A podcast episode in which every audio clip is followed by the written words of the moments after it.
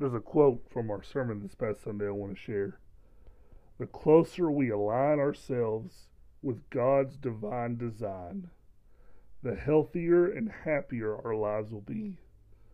The further away we get from God's divine, God's divine design, the more confusing and chaotic our lives will be. That's what we see in Genesis 1 1, 2, and 3. We see God stepping into the chaos, the Holy Spirit descending upon the waters and creating life and design and light and hope out of the chaos, the formless void that was present at the time.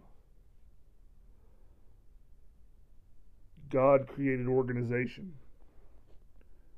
He created order and purpose.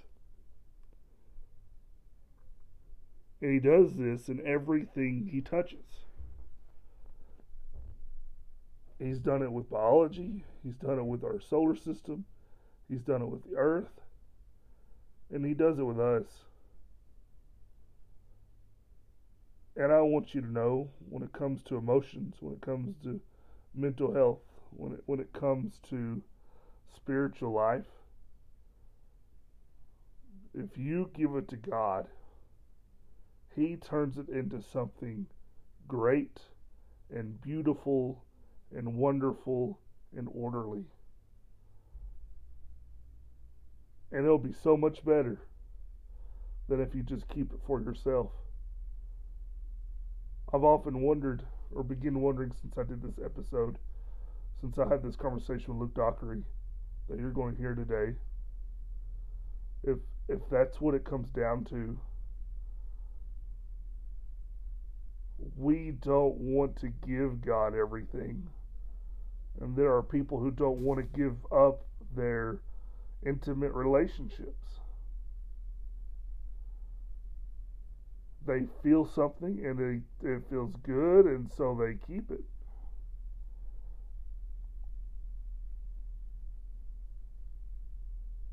But oftentimes, the things I keep from God end up in shambles, end up in being wrecked. Because His design is perfect and my designs are flawed. This episode, you know, it's it's, it's an emotionally charged conversation it's an emotionally charged topic. And so I sit down with Luke Dockery and we talk about the LGBTQ community. What is it? What it means? What what does God want? What does the Bible say about the subject? How do we address this with friends and strangers and people? And then we get down to the nitty gritty at the end and we ask, you know, how do we address this with our own kids? What do we do when it's my child? Because you you know it's like everything else. The social media, the the um, Hollywood, the television show, the big screen, the small screen. I mean, good gravy. The friends at school. Everyone in our world seems to glorify this type of community and this type of lifestyle. But the fact is, it's far from God's design. And with it, chaos tends to ensue.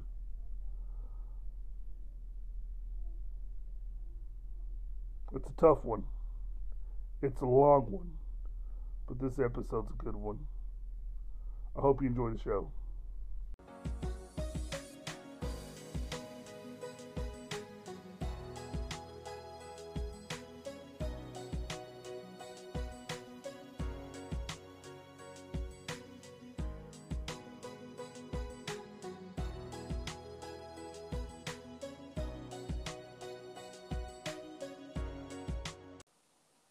Hey, you're listening to All Things True. I'm your host, Cody B, and I am super excited. For those of you who are longtime listeners, you know I often have a joke with the special guest, right?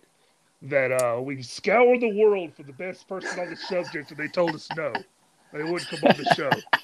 And today, I'm super excited about our guest. Today, we have Luke Dockery with us. How are you, Luke? I'm good, Cody. Thank you for the opportunity to, to be on. Oh, man, uh, listen, there's so many things I wanted to pick your brain about, um, and and I, am excited that that you're on the show, and this could be one of them. Um, we uh, I first I first heard Luke speak at, at WOW U at the uh, panel for adults. Uh, I guess that was back in 2015, the first time I heard you. Uh, I've I've read mm. several mm. of your books. Um, I've read well, I should say several. I've read a few of your books. I read a lot of your articles. Man, you just mm. have awesome stuff. And what uh, I go ahead. I, I I appreciate that. I'm very very humbled to hear you say that. Um, I uh,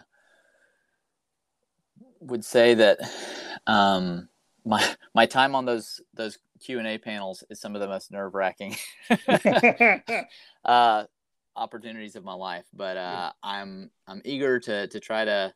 I just consider myself to be a student. I don't think I'm an expert of much of anything, but uh, I like to try to share things that I've learned uh, in a way that can be helpful to other people. So um, hopefully, we'll be able to do some of that today.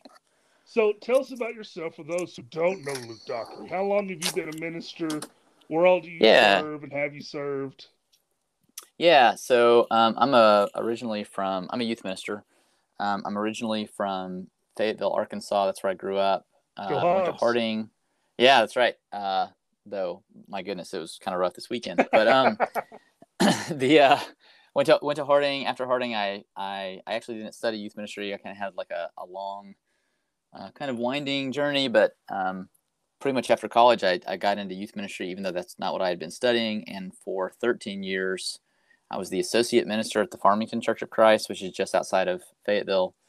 Um, so I was doing uh, associate minister basically means you know youth ministry plus whatever else uh, they they can think of. Um, so I did a lot of stuff. Got into like adult education, some other things there too, which are really interesting to me. Um, in 2019, my wife and our family we moved to back to Searcy uh, to do youth ministry at the Cloverdale Church of Christ, and that's where I still am. So we've been here for just a little bit over four years.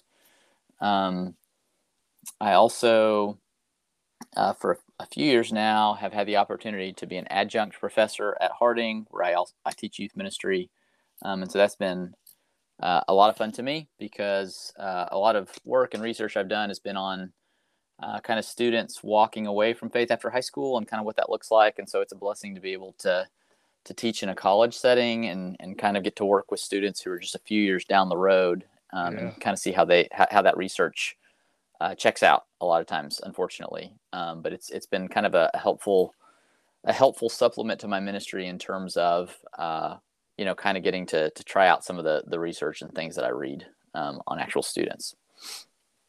Very cool very exciting. Um, I asked I asked Luke to be on on the podcast for this specific episode. Um, and, and, what we're going to cover today, for those of y'all who are listening, um, we're we're going to talk about uh, our culture and, and, probably one of the biggest, most um, good gravy. Uh, what's the best way to phrase this, Luke? Dynamic, but not just a dynamic, explosive topics in our culture right yeah, now. Yeah, yeah, for sure. Yeah we're going to talk about the LGBTQ uh, lifestyle, community, and, and how it's affecting our youth, and, and essentially discuss, you know, what, what, do we do when it's when it's our kids? You know, we, we hear stories. Mm. I, I, let me give you an example. Um, I, I was just talking to a friend of mine, just literally just about an hour ago about this podcast, and their four year old daughter right before dinner one night at their house spoke up and, and talked about this game called Goat Simulation. You ever heard of Goat Simulator, Luke? I have not. No, it's I have a game where you run around as a goat. 2D, okay. you're basically like a goat in in the old school Mario format. And in this Goat okay. Simulator okay. game, uh, they uh, they saw. She said in Goat Simulator, sometimes two men get married and two women get married. Mm, mm-hmm. Uh, just a, should be a stupid little innocent game. Yeah. And already his four year old daughter has been introduced to the LGBTQ lifestyle. Right. i I had another friend who was a preacher at, at who is a preacher at a church, and they had an eighth grader come to their Wednesday night Bible class, and and she told her Bible school teacher that she has a girlfriend, and and she said, "Oh, like a girl who's your friend? You know, I have girlfriends too." And she said, "No, we uh, she gave me some flowers and gave me a kiss on the playground today." Mm. Hmm. Yeah. And it's in our youth groups. I mean, we. Yeah.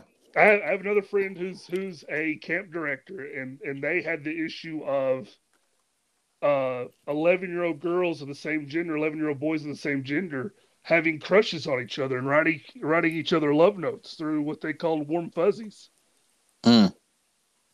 this isn't going away there was a time when we could say, well, everybody knows what the Bible says about it, but I don't know that they do, or I don't know if. See, and I worry about people may not care what the Bible says about the subject. And by people, I right. mean our, our own members and Christians and people we go to church with. Right. Yeah. So that's what we're going to be discussing. What do we do when it's our child? What do we do when it's our youth group? What do we do when it's our church? But before we dive into all that, Luke, take us through what does the Bible say about the LGBTQ lifestyle? Yeah, uh, so that's a. I mean, that's a big question, um, and one of the things that I think is challenging about uh, discussions related to this topic is uh, just like definitions of of words, um, yes. and how we define certain things, and even if we say like LGBTQ well, it's like all all those letters stand for different things, uh, which are which are not the same um, necessarily. Yes, uh, and so, and it's um, even the letters stand for different things depending on what website you're looking at. Yeah, right. Yeah, and so so that's challenging. Um, some of these some of these things um, in terms of certain practices have been around for a long time. The Bible's certainly familiar with them. There are other things I think that are are more modern um, in terms of things like having like a certain orientation. Uh, the, the, Bible doesn't really talk about those sorts of things so much. It talks more about specific acts, actions, yes. behaviors. Um, so I think it's helpful to to kind of um, distinguish between those things. Uh, maybe uh, just kind of a, a, disclaimer there as we as we start.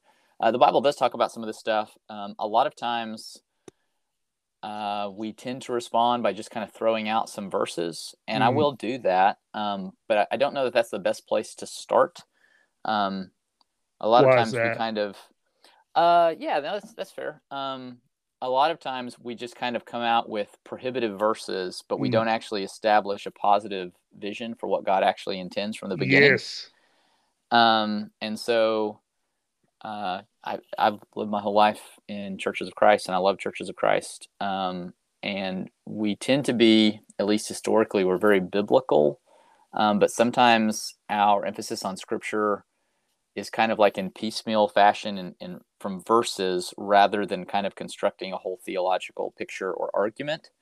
Um, and so I, I, think that's important that we actually do that first, that we establish kind of kind of God's positive vision and um, unfortunately, and we can maybe get into this more later, but research shows that uh, very religious families are the least likely to talk about these sorts of things with their kids, which mm-hmm. is, is kind of highly ironic because we're we're the ones with the strongest views on it, uh, and yet research con- consistently shows that that we don't really talk about it a lot, and a lot of times we don't talk about it much in our churches either, or if we do, it's just by throwing out a few verses um, in a way that maybe is not the healthiest.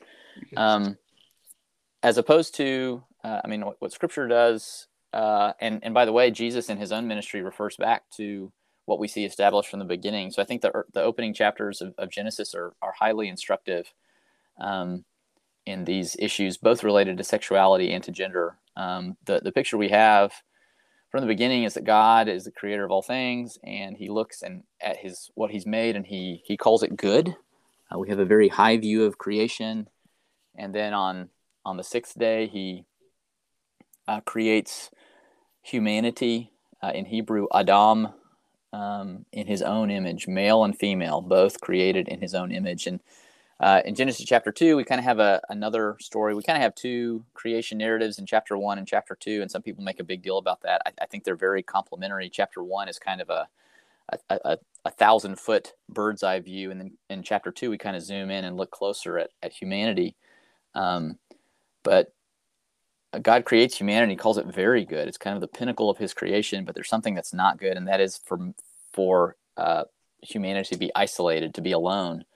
And so God call, causes Adam to fall into a deep sleep and creates a counterpart for him um, from from his side. Uh, and so we have Adam and Eve, male and female, created both in God's image, created uh, to be complementary to, to one another. Um, they are they are sexually compatible. They join together. Uh, that they are naked and unashamed. And this is kind of the uh, the original picture that we have. And this is and, and this is what jesus refers back to when he's asked questions about divorce. He says god's intention from the beginning was was this. And so we have uh, the affirmation of creation is good. That's right. We have the um, the distinguishing between male and female which are uh, based on biological realities of complementarity where uh, th- these these two different people can uh, join together. The two can become one flesh. Um, and this is kind of the initial picture, and it's right. it's a beautiful picture. It's it's not a shameful thing. It's not something to to uh, be embarrassed about. This is this is God's good creation, and and this is testified to in other places. I mean, we have in the Old Testament, in the Hebrew Bible, like the Book of Song of Solomon is yes. basically a book of like erotic love poetry. Yes. Um, which a whole lot of us really don't have categories for how what to do with that and so we've we've kind of tried to talk about it in different ways like well maybe this is a an allegory for something else and and you know it's like I, I think it i think it could have allegorical interpretation but we also have to just kind of treat it for what it is on the surface and that is that um, through the process of the composition and compilation of scripture god's holy spirit thought that we needed this which if nothing else seems to me to be an affirmation of the goodness of God's original intention and design. Um, Which I want to course, plug in here for those of y'all who are new to the show. In, in season one, I did two episodes on um, sex education at the church, and mm. and also we we did an episode on what does the Bible say about about sex. And we, okay, we great, covered yeah. those topics. We covered uh, just, and I have a lot of new listeners since then. This is season five you're on. Um, okay. And so uh, I want to encourage you if you're curious about Song of Solomon and what he's saying about full detail. I have Josh Cornell on. He goes into full detail about that. He he did an excellent job. But but no no absolutely. Um, people think when we we talk about verses about homosexuality and the LGBTQ lifestyle, they the argument is you know there's only six or seven verses. There's only six or seven verses. But when you consider the the lifestyle and the design uh, that God did say that is good and has established in Genesis, right. in Song of Solomon. There's chapters and books and, uh, on top of chapters and verses. Uh, no, you're spot yeah. on, brother. Sorry interrupt. Keep going. No, no, no. That's good. That's good. I appreciate that context, and that'll be good for people to kind of go back and see more of that. Um, but the basic point is just that that God, through Scripture, establishes what His vision looks like and it's not a shameful thing. Uh, like it's a our our um, our sexual difference is a gift from God. It's designed and intended by Him. It is meaningful. It is purposeful. Um, as is the sexual connection that is a beautiful gift in the right context, which is the marriage relationship between a man and a woman. And this is the picture we see from the beginning. This is also the picture um, that Jesus refers back to um, and reaffirms. So I, I would want to say, you know, I would want to start with that, kind of establishing that positive vision. Um, but there are passages in Scripture that uh, that talk about the practice of homosexuality, and specifically, we're talking about same-sex acts. Um, a lot of times, you will hear people who kind of um, kind of talk about these dismissively. They'll call them like clobber passages, and um, yes, you know, it's it's not my intention to bring these out to to clobber people with. But um, yes, I, I, also refer to them as uh, we use verses like they're theological trump cards. Yeah, that's this right. That's right. ace of spades on this subject. yeah, right. That's right. Um, so, so we don't want to do that, but at the same time, um, like I believe that that the Bible is um, inspired by God, that yes. it's profitable for for doctrine and reproof and correction and training and all of these things that it claims of itself, and so I need to take seriously what it says. Um, That's right. And j- just kind of in reference to something you said earlier, it's like it, I, I know what to do in terms of like if people don't really know what Scripture teaches. Well, it's like we need to teach better. Um, if people don't really care about what Scripture teaches, that's a different sort of problem. And ultimately, yes. um, if if uh, you don't care about what the Bible teaches, then there's a different sort of conversation that we have that, that we need to have. We're, we're, not in the same place. But yes. if we're having this conversation from a historical Christian perspective where we value the teachings of Scripture, well, we can at least start there. That's and right. so uh, we, have kind of already done that as, as, far as establishing kind of the positive vision. But but there are uh, several places in Scripture. I might not cover all of them, but there are several places in Scripture that talk about this. Um, in uh, in Genesis 19, this is a very controversial passage. Genesis 19, we have the destruction of the city of Sodom. Um, there, I, maybe I should say this first. There, there are people today, and there's a growing movement of people that want to argue that the Bible doesn't really condemn homosexuality, at least yes. not as we understand it today. Um, I disagree with that, and I'll talk about that. But but we should just acknowledge that up front. Like there's a growing number of people, um, some of them with explicit approval in the official uh, beliefs of certain uh, Christian denominations that would support that, right? And so there's a, a, growing number of of people who would claim to be Christians today who would say, you know, the Bible doesn't really condemn this after all. Um, so I disagree with that, but I think it's important that we acknowledge that fact. Um, so Genesis 19 is a good example of this: the destruction of the city of Sodom. Um, people who claim that the Bible doesn't condemn homosexuality will try to argue that the city of Sodom was actually destroyed because the inhabitants showed a lack of hospitality toward the these kind of mysterious men angel figures who visit Lot, Abraham's nephew. And so really it's like I mean hospitality is a big deal in ancient cultures and this is what they were condemned for, uh, not homosexuality. And certainly like Sod- uh, Sodom was not a hospitable place.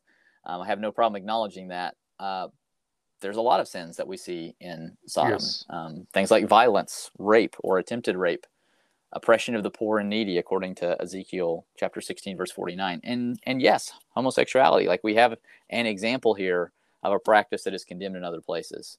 Um, if you, I kind of joke sometimes, if you were taking a multiple choice quiz about the sins of Sodom, the answer would be like E, all of the above.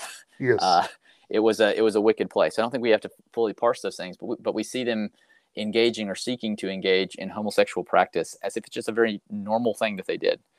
Um, homosexuality is also explicitly condemned in the law of Moses, uh, Leviticus 18, 22 and, and chapter 20, verse 13. Um, and it's important to emphasize uh, Jesus, when he comes, he says, I didn't come to abolish the law, but to fulfill it. Um, Jesus was someone who uh, knew Torah, was obedient to Torah. Uh, certainly, he differed in his interpretations of it compared to some religious traditions that had accumulated over time. And this is part of what, what we see in the Sermon on the Mount. Um, but the law of Moses explicitly condemned homosexual practice. And if Jesus wanted to change that, he would have had to have specifically done so because it would have been an accepted prohibition, if that makes sense. Um, this is just something that all Jew, Jewish, you know, faithful Jewish people would have known, and so uh, Jesus is just in the, in the same line. And and again, it's it's affirmed when he goes back to the creational intent in Genesis. Um, moving on to to the New Testament uh, more explicitly, the Apostle Paul uh, pretty forcefully addresses the issue of homosexuality in Romans 1 18 through 32. He includes it in lists of sinful practices in 1 Corinthians 6, 9 through 11, and 1 Timothy 1, 8 through 10. Uh, there are some people who will make arguments out there that Paul's referring to uh, some other practice in these texts, um, and that you know, well, so the argument goes, Paul was unaware of like consensual homosexual relationships like we have today. Um, That's right. But those those arguments are not supported by the Greek. That's uh, right. Like like there, there's there's a um, in in the Greco-Roman world, there's a pretty common practice, uh, pederasty, where you'd have like a an older man who would take like a, a probably like teenage boy who he'd kind of mentor in a lot of ways and would also have like um, homosexual relations with. And mm. obviously there's there's um, from a from a modern perspective there's real issues of like you know could such a relationship be consensual? Is that a form of rape? And so the argument goes like well this is what paul is condemning. But what's interesting is like paul would have known what pederasty was. He knew the word for it and that's not the word that he uses. That's right. Um, he uses a different word, and it seems to be a word, um, at least in um, the context of First Corinthians, it seems to be a word that he makes up in Greek uh, by trans- translating, transliterating the Hebrew words from the, the, the, the prohibitions in Leviticus. Um, it seems like he's using that, he's moving it over into Greek and creating a new word um, in continuity with what had previously been prohibited in yes. terms of uh, the law of Moses. And so um, so really, it doesn't it doesn't work linguistically, and also it's it's not supported by the testimony of history. Like Emperor Nero was married to another guy at one point. Um, th- this is not um, this is not an unheard of thing, and so um, those who want to make the argument that oh what, what we have today was just unknown in the ancient world, like it's just not accurate historically or linguistically. Um, and again, sometimes you'll hear people argue that Jesus never specifically mentioned homosexuality, um, but even that's mm-hmm. inaccurate because he condemns sexual immorality and fornication in different places, yes. which would include any sexual intercourse outside of marriage. And Jesus defined marriage as being between one man and one woman uh, because all he goes that, back to the creational intent. All in that same um, chapter of Matthew 19. Yeah, that's right. Um, and so and, and, there's other passages we could look at like there's there's one in jude for example but but here's the thing um, rather like for people to be like, oh, I can't, I mean, the Bible only has this in like six or seven passages. Like, I'm not sure that that really, like, let's pause for a second. Like, what are you actually saying? Um, yeah. Throughout scripture, in different places, in totally different contexts, uh, culturally, linguistically, um, very different um, periods of development in, in the, the, the story of scripture we have consistent prohibition on this act. Um, like it's actually a remarkably strong case. Um, like I, I, I don't know exactly how many passages we need before we should pay attention to it. You know what I'm saying? Mm, I mean, like that's right. For, for people who are like, there's only seven passages, and it's like, well, well, how many do you need?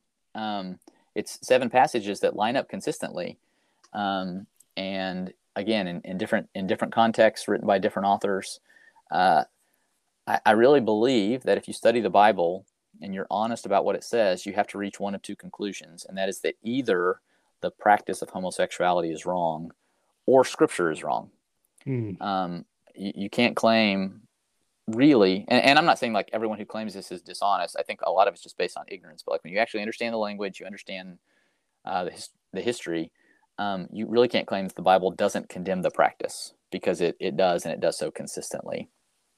Um, so I, I, think that's important. Um, I think when we get to conversations related to things like uh, transgender issues, those are more difficult because they are yes. not explicitly discussed in the same way. Um, but they are still addressed by what we've already talked about, which is the original creational intent, um, where uh, God creates people, male and female, um, and the indication is that it's it's it's based on sexual differentiation.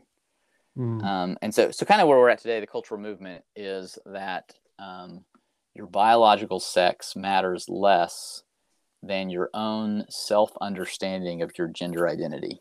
Mm. And so if your if your biological sex says one thing and my own self understanding of my gender identity says another thing, my own self understanding is the trump card. And that's not what we see in scripture. In scripture it is uh, you know the basis for this is like you are what your biological sex says you are. Um, now that's not to mean that we, we don't need to have you know all sorts of uh, different kinds of pastoral sensitivities we deal with this but yes. I, I, I do think that we need to be um, it's very easy to be captive to the prevailing sentiment of our time Yes. and the prevailing sentiment of our time is the truest thing about you is what you believe on the inside. Um, and the reality, like this is this is just not what people have believed. It's very much a, a, a very modern and even postmodern mm-hmm. phenomenon. Um, and I would say it's it's certainly not in accordance with what we see in Scripture, which again places um, the identity on our biological sex. Now that doesn't mean that like everything that modern culture has wrapped up in association with, you know, the male gender or the female gender that all of that baggage needs to be imported into scripture. Yes. I'm not arguing that, but I am saying that scripture um, does emphasize biological difference and the giftedness of that. Like it's good that we're not all the same. Yes. Um, but we are different and those differences matter and they uh, our, our, biological differences cohere with I with reality more so than what I believe on the inside of my head about myself, if that makes sense. Oh yes, our our preacher. We're doing a series right now here at Northside, um, and it's it's it's Genesis, uh, God's divine design.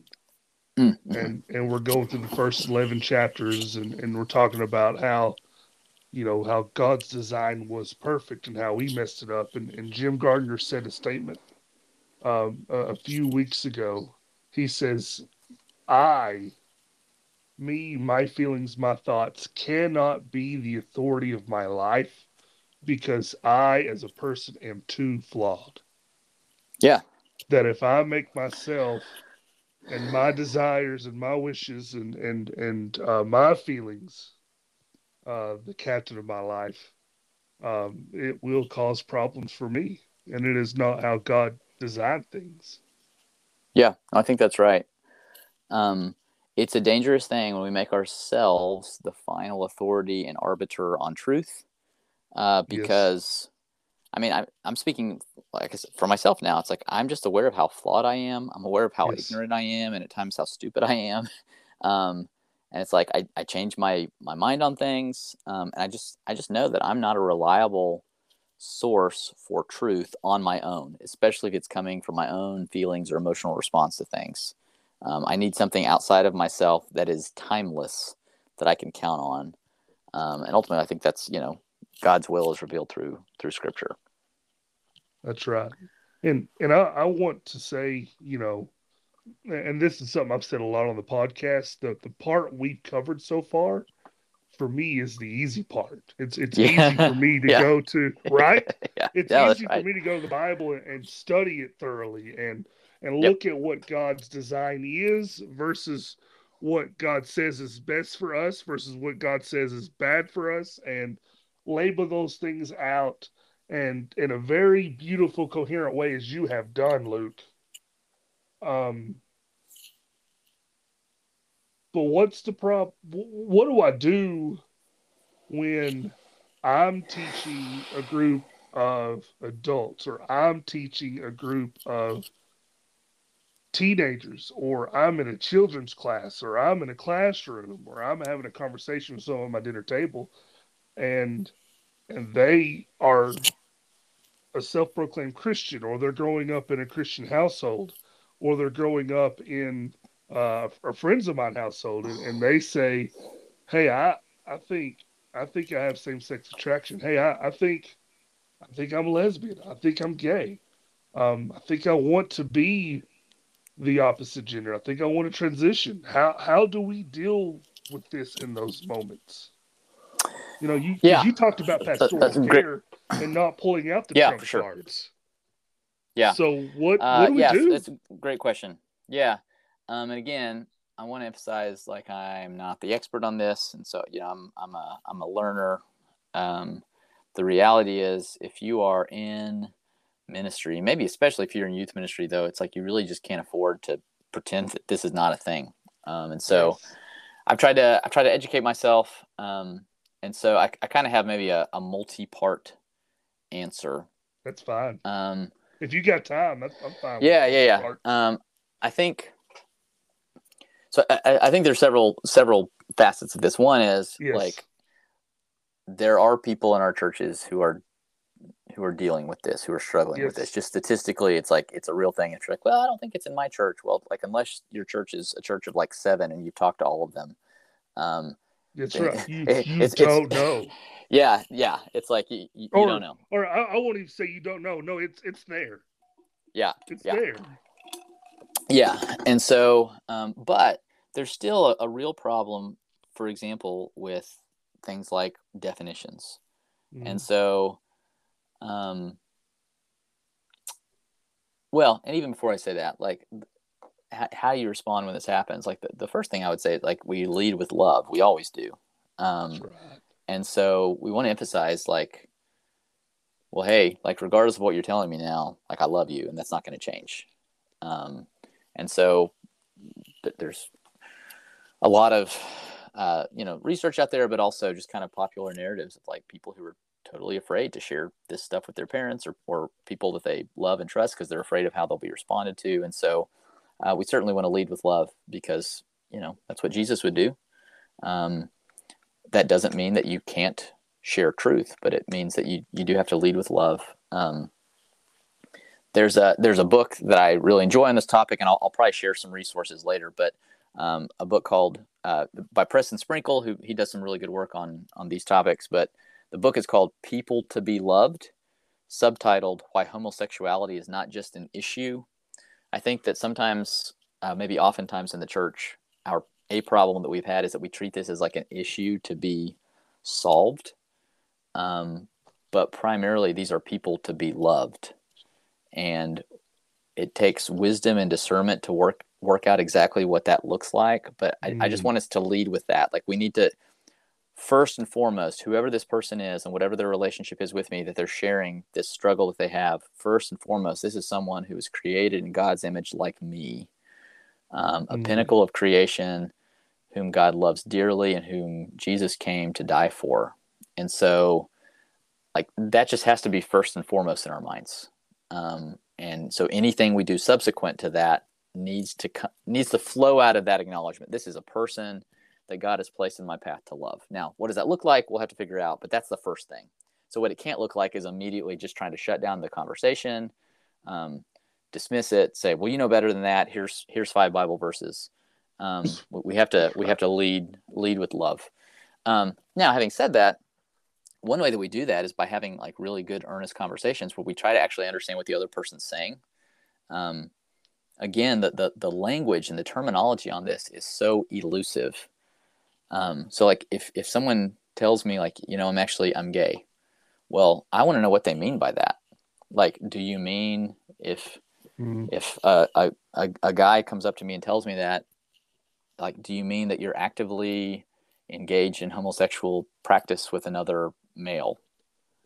Um, because the Bible says that that is not what you should be doing and we can we can we can talk about those things um, you know sens- sens- sensitively but um, the bible's pretty clear on that. If what the person means is well i'm i'm actually attracted to people of the same sex. I think this is really important cody and i think we haven't always done a good job with this. Um, like sometimes people have the the idea that there's no difference between homosexual attraction and the practice of homosexuality that's right. And I, I think that's just really false. And I, I think like there's a huge difference. It's the, the, the difference between temptation and sin. That's right. Um, the difference between orientation and behavior. That's right. Uh, we, we referenced these verses before, but like all of those are about practicing homosexuality, like the physical act of it. And that's a sin, but we need to distinguish that sin that practice from the temptation. Temptations are not sin. I know that because the Bible teaches that Jesus was tempted in every way as we are and yet was without sin. So it's not sinful to be tempted, it's sinful to give in to your temptations. Um, and I would just say, sometimes in these discussions, I think we get on shaky ground when we try to argue about whether or not people are born with homosexual orientation or whether or not people are born with gender dysphoria.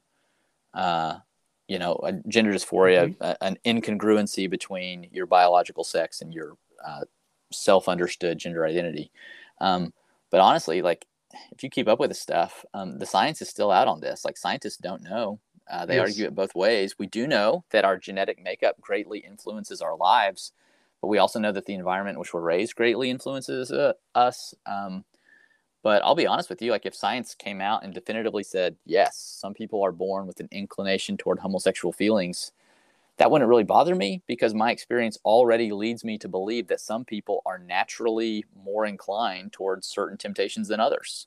Yes. Um, like for hey. those who are for those who are listening, um, for some, like the temptation for greed is probably so very high. Um, it's so easy to find yourself thinking about how you can get more money, more possessions. For others, maybe the temptation to gossip is so strong. Uh, when, when you find out information about someone, maybe a brother or sister in Christ, it's such a struggle to not gleefully pass that on. Um, for others, the temptation of drunkenness or lust is yes. a strong one, while others might not feel that at all. So, no, the, and, the, and we see that for those who are listening. Sorry to interrupt you, Yeah, no, go ahead. Yeah, uh, we see those patterns. If you remember, um, when we did episodes, for those who are listening, um, for a while, when we did the episodes on on addiction and, and addiction recovery, uh, mm, we mm-hmm. talked about the genetic link between uh, our our genes and alcoholism uh, there are people who they get addicted to alcohol uh, the very first sip they take. Yep. And and you don't know why, we don't know how, we just know it's genetic. It has to do yeah. with genetic makeup, and and that leads to uh, drunkenness, as as Luke just pointed out. Yeah. So um, I, I, guess the I guess the takeaway here is like we're different. Sins that are really tempting yes. for me may not be tempting for you, and, and vice versa. Um, but we need to realize that homosexual attraction, the the, and even I mean, there, there's also like kind of this general sense of um, like every time I'm attracted in some sense to another woman, that even that itself is not a is not that's not a sin, and it's not even necessarily a temptation. Like every time I, I see someone as attractive, I'm not actually tempted. Um, sometimes it's just like, uh, just kind of like a, an awareness, an acknowledgement. Um, like I can be aware of other men who are attractive um, like oh that's that's a handsome man without feeling some sort of temptation towards that and so i even want to say that like just r- r- having attraction to someone itself is not necessarily a temptation um, mm. but but sometimes we go from like this awareness like oh a person's attraction uh, attractive to a temptation even that temptation itself is not sin it's giving into that temptation that is sin whether that's kind of mentally through uh, you know lust or something like that or through actual um, physical contact but Christians who struggle with this sort of temptation, like all temptations, need our sympathy, our compassion, and support. That's right. Not our not our derision or our judgment or our cruel jokes. Um, that's right. That's that that's that's not what we want. So, uh, all right. So number one, like we want to we want to lead with love. Um, we also want to listen well and find out like what what do people actually mean. And like if someone's like, uh, you know, I think like if you have a daughter who's like, yeah, I think I'm actually trans. I think I'm a boy. Well, it's like, well, what do you mean by that? Um, because sometimes what people mean by that is, well, I don't really fit well into the gender stereotypes that we've made for girls. Okay, mm. well, that's very different. Um, like I, I'm a I'm a male, and I certainly identify as a male, but that doesn't mean I fit into every gender stereotype of men. Like, uh, I like to talk about sports. I don't like to talk about my emotions, so that's you know that's pretty masculine uh, for me. But but I uh, I don't love to talk about trucks, and I don't love to shoot stuff with guns. All right, so so I mean you know like it, it just uh, I you know all of us like fit into those categories somewhat or or not, and so um, some of our problem has been just really kind of rigid traditional gender stereotypes, which are not helpful because yes it can make people think like, oh, if I don't fit into this, like there must be something wrong with me. Maybe I'm the other thing. Um, so I do think it's important that we try to we try to have good conversations. We try to listen well. We try to understand what the person is actually saying. Um, I also think it's really helpful, like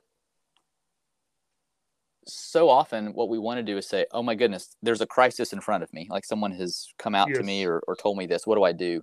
But so often, what we need to do is when it, when there's not a crisis, we need to prepare ourselves. And so part of it, like we've got to be educated. Like I, it's great that you're having a podcast on this. Um, but I mentioned earlier, uh, like a lot of religious families, according to research, mm-hmm. are the least likely to talk about things like this at home. Mm-hmm. Um, I mean, even just talking about like sex, period, like God's design for yes. sex and what that looks like. Like we don't talk about that stuff. And then also, like in in the church, we have not done a great job about this.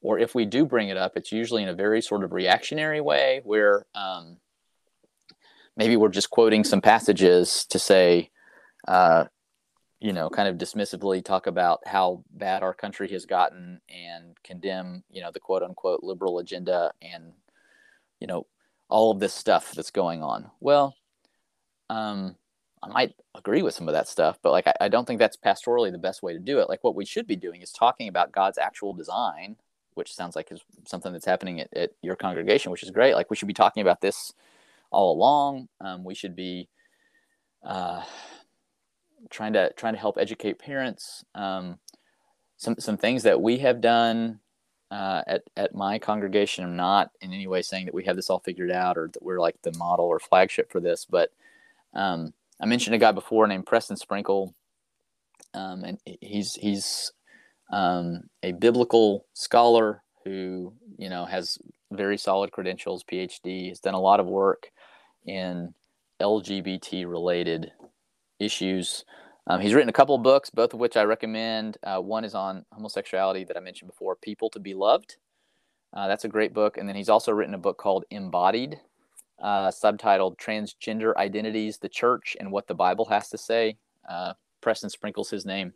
He also has a group um, that has released uh, some curriculum um, called Christian Sexuality, and we use this with our with our youth group uh, last year, and it was really well done, um, very relatable, uh, very much uh, the sort of stuff that can make you know uncomfortable sorts of stuff because yes. we're not used to talking about this in church. Yes. Um, but but there's really good resources. It's like videos that are well done with discussion questions, and like for us, we split into to groups like guy guy groups and girl groups led by older mature Christians in our church, um, and they had some of these discussions. And there's there's also this entire like uh, companion uh, parent information that they can that they can use at home. So it's like they can see all the same wow. videos, and then you they also have like devotionals at home if parents choose to do this. So it's it's like you're you're doing this at church, but you can continue the conversation at home and talk about these things, and that includes both like you know like God's vision for for sexuality and what that looks like. Um, includes things like uh, same sex attraction, gender dysphoria, um, you know, pornography, masturbation. Uh, digital sexuality, for lack of a better mm-hmm. term, like you know the, the reality of, of technology and things like that. Um, so just really very relevant stuff, um, and that's that's uncomfortable for us in a lot of circumstances, and um, I'm I'm not going to say that we did that without any sort of pushback or controversy because oh yes. that, oh, that that happened that happened some, but our our elders were totally in support of it because they know like our, our elders are aware of situations that sometimes not all members are of people who are struggling with these things and, and they know that's exactly right. that this is deeply needed and so so we did that and and that's a part of our that's a part of our curriculum. Like we have a curriculum plan like we, we don't cover that we're not going to cover that every year but we're going to cover it repeatedly. Like they'll get it they'll get it a couple times while they're in youth group and then like we can refer back. And so even so that was like last spring. Well even uh, this spring we did a series where we just kind of talked about doubts and i kind of let it I, I, let students kind of anonymous anonymously submit things that they struggle with you know and it was very typical stuff like why do why do bad things happen to good people? Um,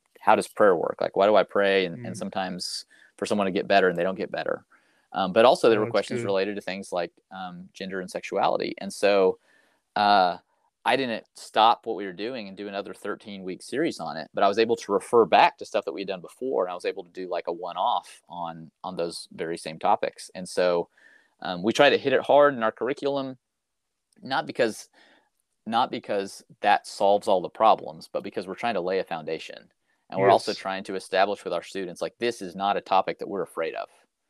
Um, yes. And we we try to provide an environment where they can talk about it, even you know share their own struggles.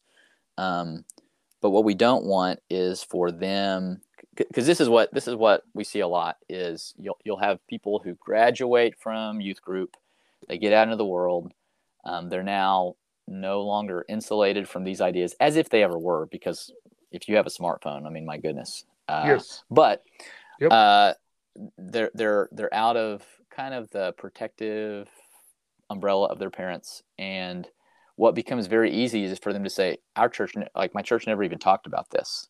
So there, they, there must not be much to say. And there is some research Yes. that Barna, Barna has done, like Generation Z. Um, how old are you, Cody? I'm 35. Okay, so uh, I'm 40. Uh, so I'm officially what they call a geriatric millennial, That's right. which is basically it's like you can't be older than me and still be a millennial. But but Gen Z, um, which but okay, uh, hold on. Is everyone younger than you a millennial? Up to like Uh, a certain point? up to a certain point, yeah. So a good way to think of it. 26? All right. Uh, so something- I something say like this. this. I say this because one of my listeners, Matt Wells, has been arguing that is not a millennial. Matt, you're 39. you are a millennial. Yeah, yeah, yeah. No, I mean, and and let's be clear, a lot of these, a lot of these are kind of you know arbitrary anyway. Yeah. But a lot of times, Gen Z, uh, the way that I kind of define it when I'm teaching my youth ministry classes, Gen Z are people who can not remember 9/11. Yes. Um, that that's kind of a, a, a dividing marker. I think whatever whatever the gener- generation after Gen Z is, I think it'll be people who can't remember the pandemic in any meaningful sense. I think that'll be our next Oh, that's dividing good. point. But uh, anyway, so so Gen Z, according to research that that Barna's done, um, significantly that generation has kind of rejected the historic Christian sexual ethic. Yes. But it's interesting. Research indicates that it's not so much that they have carefully considered the historic Christian sexual ethic and rejected it. It is rather that they have not been exposed to it. In other Mm. words, we have done a really poor job of teaching what it is that Christians have believed on this for, for 2,000 years. And a lot of that's because we just ignore it. And a lot of that's because if we do address it, it's just with a few passages that are kind of delivered in a dismissive sort of way. And again, I mean, you've already heard me say, I, um, I- I think those passages are important. Um, and I talked about them earlier, and I think that we should use those. I'm just saying, like, I think that we need to do a better job than just saying, no, it's wrong. Here's here's five random verses that say that. That's right. Um, so, um, I, I, I do think that, like, research shows that uh, there is this great need for us to do a good job of, of teaching um, what it actually is that Christians believe. And so we, we've tried to do this in our youth ministry because what I don't want is for my students to, you know, five, ten years from now be like, we never even talked about this in youth group. Um, I don't want them to be able to, to, to claim that because they'll say, well, basically, if they walk away from historic Christian teaching on this, I want them to walk away from the right teaching, if that makes sense. That's right. Um, I don't want them to walk away from a straw man. I think that's what a lot of people are doing. Um, they're they're creating a straw man of, of, of Christian positions and then walking away from that. I want them to, to know what what the actual thing is. So, um, so that's one thing that we've done. Um, as a youth Now, minister, I, I, I'm going to ask this because if I don't, uh, a couple of my youth minister buddies will get on to me. When you teach the curriculum, the Christian sexuality curriculum, Yep. do you teach it differently to your seventh, eighth, and ninth graders than you do your 10th, 11th, and 12th graders, or do you teach it to them the same way? Uh, so I do it the same way. Um, Yeah. and what I'll say is, um, I, I mean, I think, I think we assume, and, and, and I live in, well, I mean, we live pretty close to one another. Right. Uh, where we live in Arkansas is not the same as like Portland, Oregon Right. or New York City. And so we're behind on some things. I live in Searcy. I've got kids who are homeschooled. Um, and, and, and that's probably different too. However, like smartphones are the great equalizer Yes. in, in, in good and horrible ways. And so, and, and to be clear, I've got students who don't have smartphones because I have parents who are really um, protective and hands on about that sort of thing. And I'm grateful for that. But if you have students that go to school outside of your home and or or have a cell phone or um, spend significant time consuming media, uh, like these are just not going to be shocking things to them yes. for the same reason you mentioned about uh, whatever, like goat herder or whatever it was. Um, goat simulator. The, goat, my yeah, my bad. Goat simulator. No, so it's like good. these are just these are just very common common things. Like it's just it's in the stream of our society, and so um, like we're pretty careful about what our kids watch. But it's like yeah. PBS Kids will have stuff, you know. So it's just it's very it's very common. So so my point is just. Um, I don't think that we should be like, oh, seventh graders, that's just super young. Well, it is super young, but it might be a couple years actually after they needed to hear it. Um, right. Because so, so what, what we did, and again, we did this in a specific format. The, the curriculum is heavily video based, so I'm not really doing a lot of teaching so much as I'm just kind of introducing, playing videos, and then uh, there's discussion. And so um, the way that we do stuff, we have on during the school year on Wednesday nights, we have what we call cell groups, which are basically like I present a short lesson, then we split into smaller groups, and they go to their same groups week after week after week after week with the same adults week after week after week after week. So what's happened is over time, and we did this in the spring, so they've been with their groups for you know since September, and now it's you know March, April. So they've they've had a lot of time to build trust in their group and to build relationships with the adults who are leading those discussions. And so um, those groups uh, were able to um, and, and, I think at that point, actually, the groups were split by age, and so it's mm-hmm. like they were having the same material, but they were having conversations with people who were roughly their same age. So it's like yeah. you know those conversations were probably different amongst juniors and seniors than they were with eighth and ninth graders, perhaps. But it's still the it's still the same information. Right. Um, so all that said, and, and, I you know I thought I was handled well. It was it was um, good stuff. It's um, I I I don't know fully. I mean, it's it's it's kind of interdenominational, but very mm-hmm. much upholding a Christian sexual ethic while pushing us toward love. And, and so, um, I I think it's a curriculum that makes everyone a little bit uncomfortable because right. what's been easy for us, I think, or what people often do is they say, okay, I'm going to choose love and I'm just going to ignore what scripture says. Or they say, I'm going to choose the truth of scripture and I'm not going to be very loving. And by the way, I'm not saying that anyone is consciously doing that, but I think what we often do is like we choose between truth and love. When scripture says, you know, teach the truth in love. And I think right. that that's what this, this curriculum tries to do. And so it's been really helpful to me. Um, another another resource that I'll mention, um, actually this weekend we have uh, Dr. Keith Stanglin, who is a former Harding professor. He's now the director of the Center for Christian Studies. Um, and he's coming to do a seminar on Christian sexual ethics, very much like a um, presenting like a Christian theology of sexuality, and then having very um, specific conversations about things like uh, transgender identity and uh, LGBTQ arguments and, and, things like that.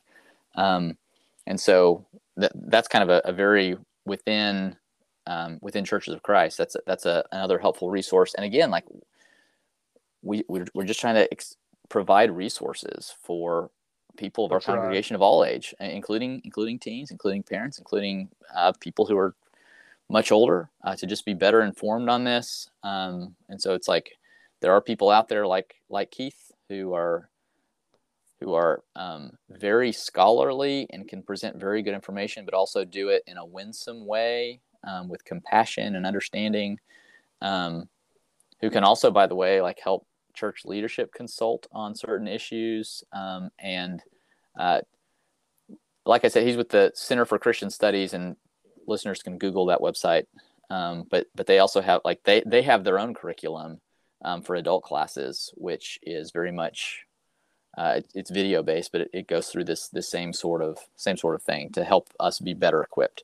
That's right. Um, so Cody, I've kind of rambled on for a while, but no, you're great. Basically, uh, number one, I would say like we, we have to lead with love, um, and uh, emphasize our love for the other person over like we need to fix you from this problem.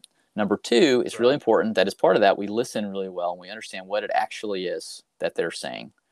Um, and as a part of that, for us to understand, like there is a difference. Like the Bible is condemning certain behaviors, and there's a difference between behaviors and temptations, and there's a difference between temptations and even like attraction um, and right. listening well enough to know what it is that the person that we're talking about is really saying.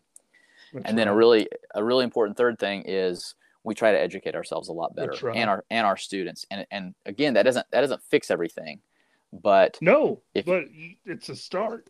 It's a start, and and if you have, especially, and I'm thinking now, it's like I'm a youth minister. I'm thinking of my students. If I have students who have grown up going to church their whole lives, but these things haven't been addressed, and they are living in in the world that we live in today, and then they have friends who say these things to them, like, "Uh, I'm actually not a girl, I'm a guy." Well, it's really important. I mean, like, if you haven't heard specific teaching and you, kind of have a general idea but you also know like hey i'm supposed to love people like it's pretty it's pretty easy for me to see why we have so many people who are very confused um, because if we're not going to teach god's truth and the historic christian perspective well they're still going to hear a different perspective all the time from the world and so it's like if we don't speak into that vacuum like what should we expect but for people to be deeply confused at least from a biblical perspective, on these issues. And I think that's kind of where we are. We haven't done a good job of talking about it. That's right. And so, at least a first step is to try to improve that and do a better job. Do you have time? We've been recording for 61 minutes now. Uh, do you have time for one more question? Uh, yeah, I do. It, it's it's along the same lines of what we just asked. Um, it's from the parent's perspective. What do I do when it's my child?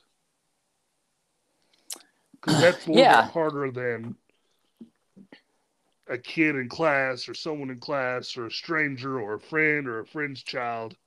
Yeah. What I do when it's my kid.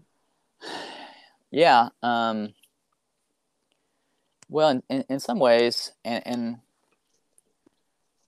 uh, again, I think it's really easy for us to um, want to react when there's a crisis, kind of like, oh my goodness, yes. there's a marriage that's about to fall apart. What do we do? And and in many cases, the answer is like, well, what we needed to have done was a lot of work beforehand. That's right. um, and so I, I don't want to ignore like what I want to say, like to all of the people who it's not my child yet, but it could be, is we need to we need to have these conversations now. And uh, like, there's so many things about that. It's like you need to be having conversations with your kids about spiritual matters consistently, ongoing. That's right. Where it's not a weird thing for from, people to talk about stuff. From the time um, they're toddlers. That's right. Yeah, absolutely. Onward. Um, so we need to be constantly having these conversations. We need to um, try to develop the sort of relationship where our our kids know that they can come and talk to us about these things, and they're not going to be met with immediate dismissiveness, um, or like harsh judgment or condemnation um, because that just tends to close the conversation. Like what you want is to keep the conversation going. Um, and so, in some ways, again, it's like kind of like lead with love. We want to we want to do that. Um, we want to have have built up a relationship where we're able to talk about these things. And if you have that sort of relationship, then it's kind of like okay, like maybe we can talk about some of these things together. Like, what does the Bible actually say? What is it that you mean when you say this? Uh, like what do you believe about scripture because you know by the way if someone's like well you know i know the bible says this but like i don't i don't even believe in jesus well mm. frankly that's a bigger issue that's and right. also it may, it means that we have we we don't have at least yet we don't have common ground to even talk about this. That's right. Um so it's important i think to try to have the sort of relationship where you can have an honest enough conversation to really put your finger on what the issue is. That's right. Um what the what the situation is. Um, and I think it's also important that, and, and this is kind of a big part of my general philosophy of youth ministry, we need to be doing things in such a way, like as parents, um, I should have other trusted adults who are That's right. deeply connected to my kids. Because mentors, there are times mentors. That's right, mentors. 100%. Aunts, uncles, yeah. Yes. Yes. Um, or I mean, like you know, like I mentioned before, like we have these cell group leaders within our youth ministry um, where we're trying to provide those same sorts of relationships, and so we, we kind of need to have like a whole network of people around our kids who who we trust because the reality is my kid might not come to me um, or if they come to me they might not really want to have a conversation with me but they might be willing to talk to someone else Um, and so I think again, the, you, you can't do this after the fact. Like if you haven't if you haven't built this network and someone and your your child comes to you, you can't be like, well, here, let me let's develop you know in a microwave real quick this great relationship with this other person who can speak truth into your life. So again, that's something that has to be done um, on the front end. But I think that's right. Um, like there's real value in, in genuine Christian community. Um, and we can we can learn from one another. And you know, there are times where it doesn't matter how good our advice is, our our kids are maybe not ready to listen to us, but they might listen to someone else. Um, and so those are some things that I would say. Um, and uh, it, like I, I almost want to say like every one of these situations is different Mm-hmm. Um, and so it's not like I can just like, hey, here's the band aid, here's how you fix it. And sometimes That's you might right. not fix it. Um, because like one of the realities, uh, sometimes I think there are Christian parents um, who really beat themselves up over things like this, like, oh, what do we do wrong? And I think sometimes the answer is like, well, maybe nothing. And, and you know, like none of us are perfect, and like we've all we've all we, we know that there are things that we could do better, but you know, there are families that'll have several kids, and and some of them will be, you know, uh, very faithful, and others end up not like you know totally walking away from faith. Or you might have, um, in in this instance, you might have someone who pursues like a, a different lifestyle that is contrary to you know historic Christian understandings of these things. Um, this is kind of like the mystery of, of like free will and stuff, right? Uh, That's right. Like God created us with the ability to to kind of make some decisions, and as parents, we try to do our best to instill values in our kids and raise them a certain way, and and have these loving um, conversations and ongoing relationships with people, even and even if they disagree with us. Um, but at the end of the day, um, we we kind of have to realize that we can't force our kids to do things, and um, as much as we love our kids, God loves them more. Uh, we, we, we tend to think of kids as our kids, but they're really God's kids, and He He gives them to us to steward right. for Him. It's like a stewardship issue, and we do the best that we can and we we trust we entrust them to god. So at some point it's like it, you know if your kid says this to you like okay well let's do the best that we can. Let's educate ourselves as, as good as we can. Let's do everything that we can to keep a warm loving relationship with our with our kids um, so we can continue that conversation. Let's do our best to lovingly point them in the direction of, of christian teaching and ultimately right. let's entrust them to god in prayer realizing that he's the one that can change their hearts, not us, and that he loves them even more than we do, and in his love and wisdom created us with a free will to walk away from the true teachings of scripture. That's and right. Like and I haven't fully figured that out and I never will, at least this side of eternity but I do know that what what God calls us to do is to do our best and not to do things we can't do. And it's like it's it's not your job to quote unquote fix the problem. And in fact, going back to what we said earlier, like we shouldn't even view it as a problem to be fixed. It is a person to be loved. So this is this is a child that God has placed in my life, and my my job is to pass faith, pass my faith on to them and try to raise them to follow Jesus, um, while realizing that it doesn't always work out that way, despite That's our right. best intents. Um, so if I don't. You, I, yeah, go, ahead. Well, I was, I was just say gonna... if, if you didn't know why I asked Luke Dockery, or if you've never heard of Luke Dockery, if you didn't know why I was so excited to have Luke Dockery on the podcast, you now know, brother. For sixty-eight minutes, you have laid out gold. Uh, um, well, Spiritual if it's helpful, gold for people it's, it's if it's helpful, praise God. Uh, I, again, like, oh, I really feel like I'm just stumbling through a lot of these things. But I'm about to um, go order some books. uh, yeah. So so just to I, I mentioned two already. Uh, People to be loved by Sprinkle and embodied by Sprinkle. Those are those are really good. Written and, from a and the curriculum, Christian perspective. The, Christian the curriculum, curriculum, Christian sexuality. That's good. Keith Strick, um, uh, Stagland. Keith Stanglin, Center for Christian Studies, and there's one other one other book that I'll mention. Um, th- this might not be for everyone. Um, for me, I am kind of a reader. I find it really helpful uh, to hear a perspective. You're a reader. I find it really yeah. helpful to read read perspectives from people who are not like me. Um, like Preston Sprinkle is like a biblical scholar, some sort of pastor type. Like we have very similar worldviews on a lot of things. Um, there's a book called uh, Irreversible Damage by um, a woman named Abigail Shrier. She is not writing from a Christian perspective. She's actually someone who is is pretty supportive of like trans people who who decide to transition or or take hormone treatments when they're adults. Um, but her book is is very much about sounding the alarm of what we are seeing uh, as a rapid development amongst like teenage girls. Yes. Um, who are identifying as boys. Yes. And it's it's it's it's pretty interesting. It's I mean it's also heartbreaking, but historically this is just not what we've seen when it comes to gender dysphoria. The the, the typical presentation is uh, biological males who yes have kind of showed a pattern of uh, non-typical masculine behavior who eventually say, you know, I'm, I feel like I'm a girl. That's that's historically what's been the case until about the last 10 years or so, maybe 15 years ago now. Um, now it's it's totally reversed, and the majority of trans cases are uh, girls, kind of like middle school, junior high age girls. Um, who have not had a history of saying they identify with the opposite gender. Um, but then it kind of suddenly breaks out and often in social grouping. So it seems like there's kind of a social contagion element element to this. And that's what Shrier's talking about. And unfortunately, like in our current situation, there's a lot of um, medical support for these girls who have not shown a history of this. And then suddenly it's like within kind of a shockingly small amount of time can start taking hormone therapy and things like this that can have, eh, this is the title of the book, irreversible damage, um, long-term effects that can't be undone.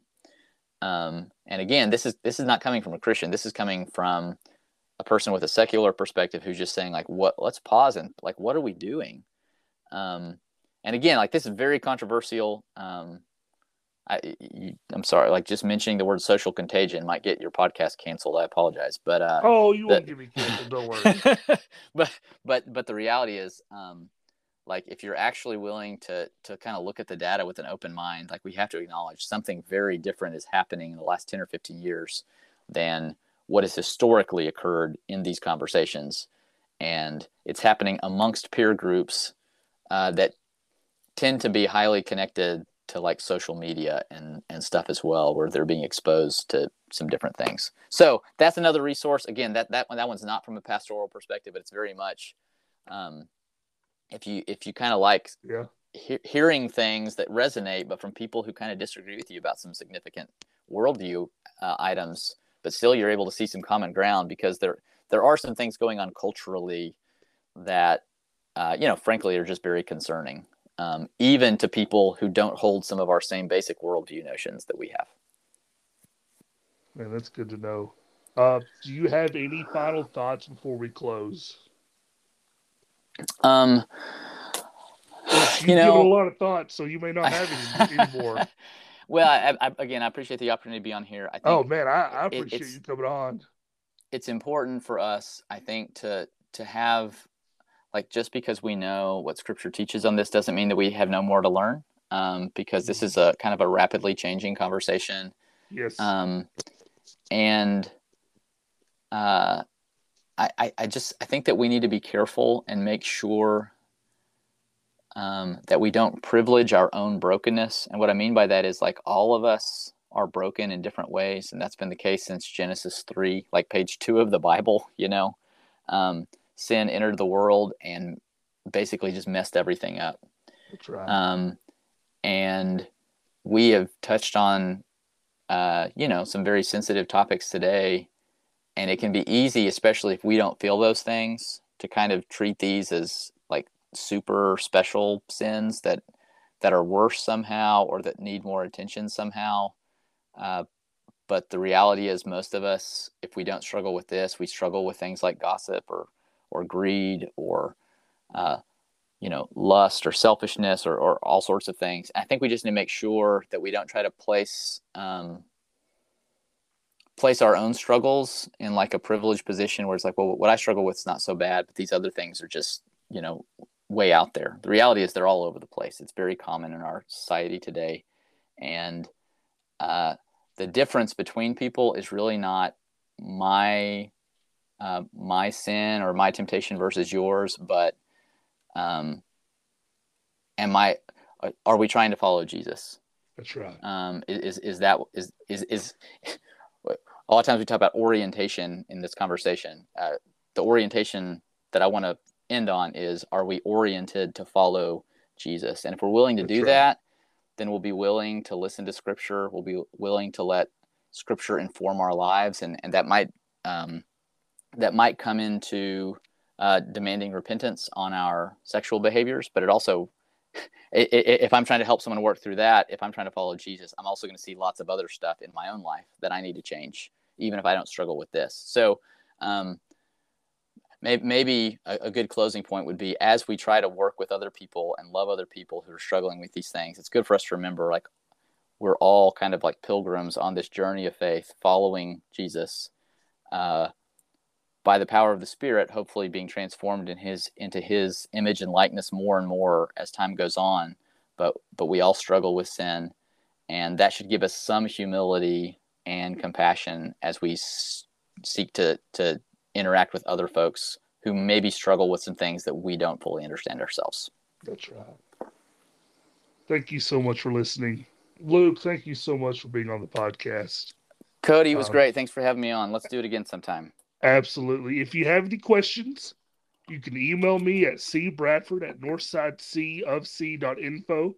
That's C Bradford at northsidecofc.info. Once again, y'all, thank y'all so much for listening. I know you you learned a lot and a lot to take in, but you can re-listen to it. It'll be all right. Um, and and remember, all things were made by Him,